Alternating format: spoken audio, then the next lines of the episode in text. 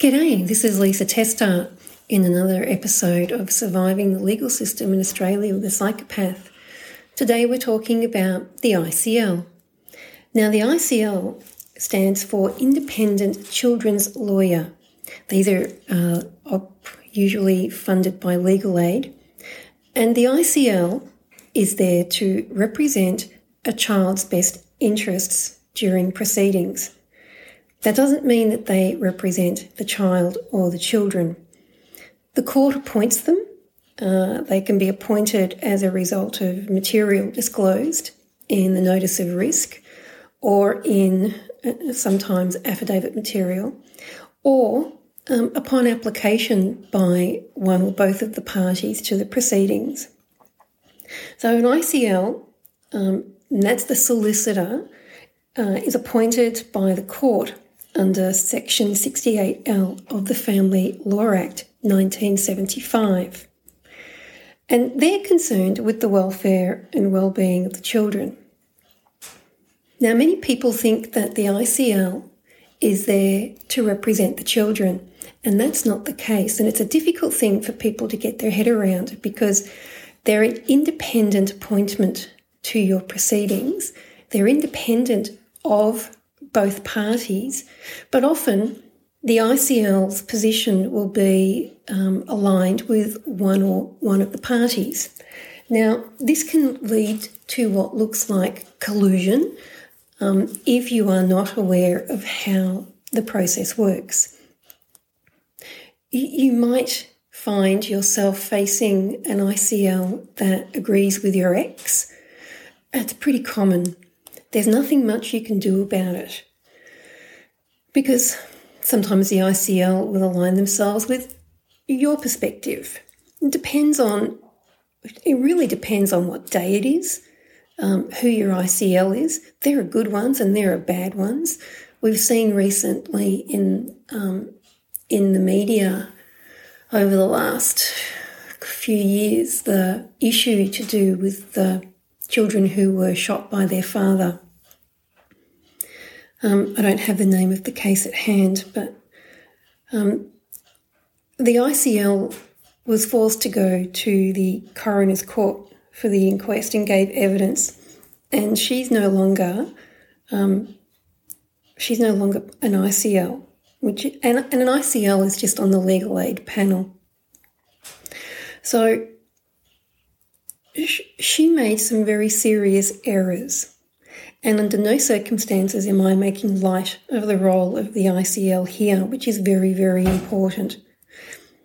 I'm trying in this episode to dispel some of the, the urban legends, the myths that parties have that they hear about what an ICL is and what they do. So they're appointed by the court if there are mental health issues regarding one or both of the parents, um, particularly if there are allegations of family violence or neglect, um, even if it's just a high conflict case between the parties, that can be enough to trigger the court into um, appointing an ICL. I mean, if if parents are high conflict, then the court's just going to look at it and go, well, fuck me, neither of you can make any rational decision about your children, so I'm going to slap someone right in the middle of you two and go, there you go. So the ICL, it is there to provide an independent perspective to the court. Now, I say independent um, with a grain of salt because most parties see them as partisan. You know, they they they do more often than not side with one party's case than the other. And that's not because they collude, that's because they see the evidence, they see how the case is unfolding in the same way that the parties m- may do as well. So they're responsible for arranging independent evidence, um, facilitating various things, um, and most importantly, they're designed to be an honest and independent, separate part of the proceedings. Now, the ICL's also tasked with investigating um, the situation involving the children. Now, they're not there to necessarily interview you or your ex or the children. However, they can speak with the school, they can speak with school counsellors, they can speak with teachers, they can talk to the doctors, they can talk to anyone that's involved with the care of your children. They can cross examine. When you go into a trial, there'll be three at the bar table. There'll be Mama Bear, Baby Papa Bear, and Baby Bear, and each of them will be a barrister.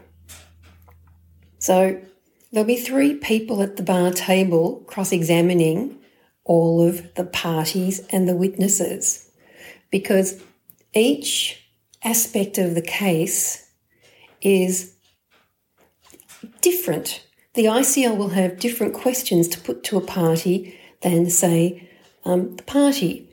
So it can it can seem strange to have two different positions cross-examined on when you're in the witness box, but that's just how it is. The ICL sometimes uh, requests meetings or interviews with the children, depending on the circumstances and the age. Now, even though they may talk to the children, that does not mean that their views are going to be taken into account or that they're going to have any say in the proceedings. Children are not part of legal proceedings um, in family law in Australia, no matter how old they are. They do not come into court, they do not give evidence. But their views can, can be, if appropriate, heard by the ICL, particularly when it comes to issues like with the with the children that were killed by their father. The ICL ignored ignored what the children were saying. The ICL chose not to put before the court information about prior convictions or prior um, intervention order material. There was a lot that the ICL didn't put before the court because the ICL dismissed many of the concerns of the mother and of the children. This happens a lot. Now, I'm going to say something that you might not like to hear. ICLs, they're just ordinary people. They're just lawyers. They're nothing special. Good ones, good ones go, go that extra mile to make sure that they get the best outcome that they can for your children. Bad ones, they're just lazy. They're lazy and they don't really care because being an ICL doesn't pay very much. We all know legal aid doesn't pay very much. So they don't do very much for that very little money. But we all have expectations that lawyers and barristers will somehow magically know everything, that they are um, they're de facto counselors, they're de facto financial advisors, they're de facto everything in the heat of our case. And that's a bad expectation to have on people who are just doing a job. But the ICL, they have a, they have a more difficult role because they're there acting as the intermediary between you, your ex, and the court and the children. And so there can be, a, it can be a very hot and hurtful um, experience to be on the receiving end of an ICL case that doesn't favour you or your position. Now, this happens a lot in the type of cases where we know we're dealing with a psychopath. Now, when I, you know by now that when I refer to it, when I use the term psychopath, I'm, I'm not caring what kind of abuse it is. I'm not caring what kind of um, behavior you've been subjected to. It's about the patterns of behavior that I see in cases when I review the evidence, when I talk to clients and victims about their ex and the behaviors and patterns that become evident after those kinds of discussions. So I'm not necessarily referring to a DSM 5 um, criteria of diagnosis when I'm using the term psychopath. I just mean that it's part of a, rec- a pattern of behaviors that um, I see that can be relied upon that form my categorization of psychopath.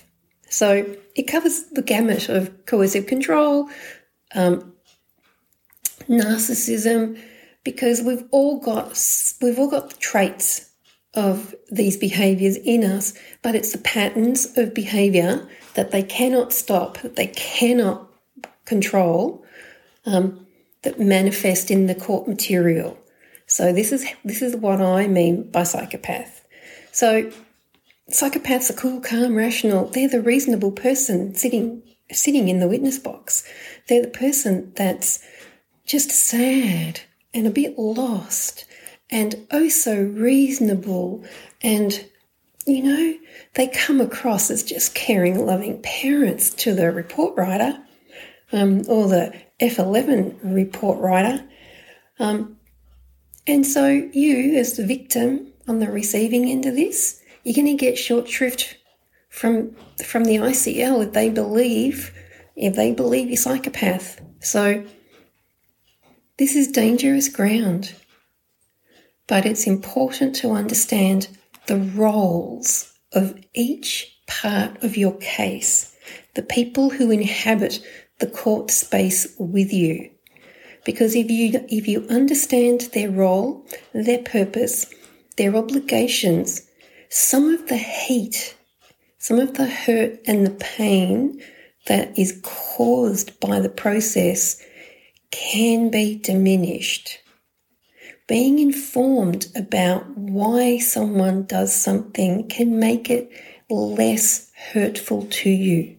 And that's what I'm trying to impart here. I don't I don't have any I don't have anything to say for or against the ICLs as a whole because I think that the majority of them do a tough job. They don't get any thanks. It's a thankless task to be the ICL, let me tell you.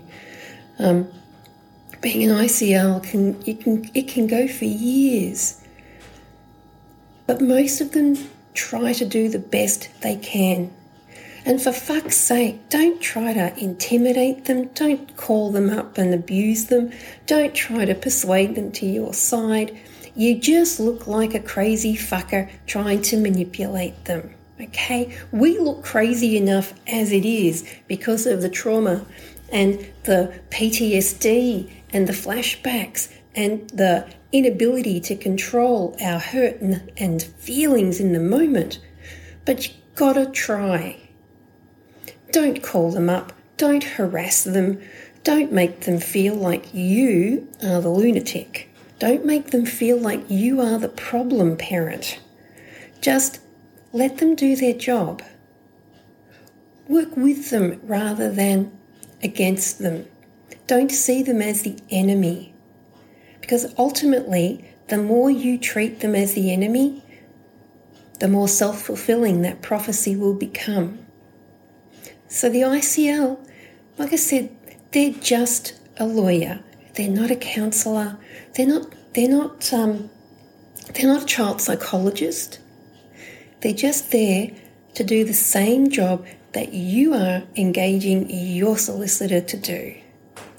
And they've got to do their job without any direction except from what comes up in the material that you and your ex supply to court. So, what material, the evidence that you provide in your affidavits and the way they're written and drafted, your whole case has to be strategic instead of emotional. Only strategy works against these psychopaths. So I hope this has been helpful. Um, I'll put further information in the description, and you're always welcome to contact me if you have further questions or follow me on LinkedIn or just keep following these podcasts. See you later.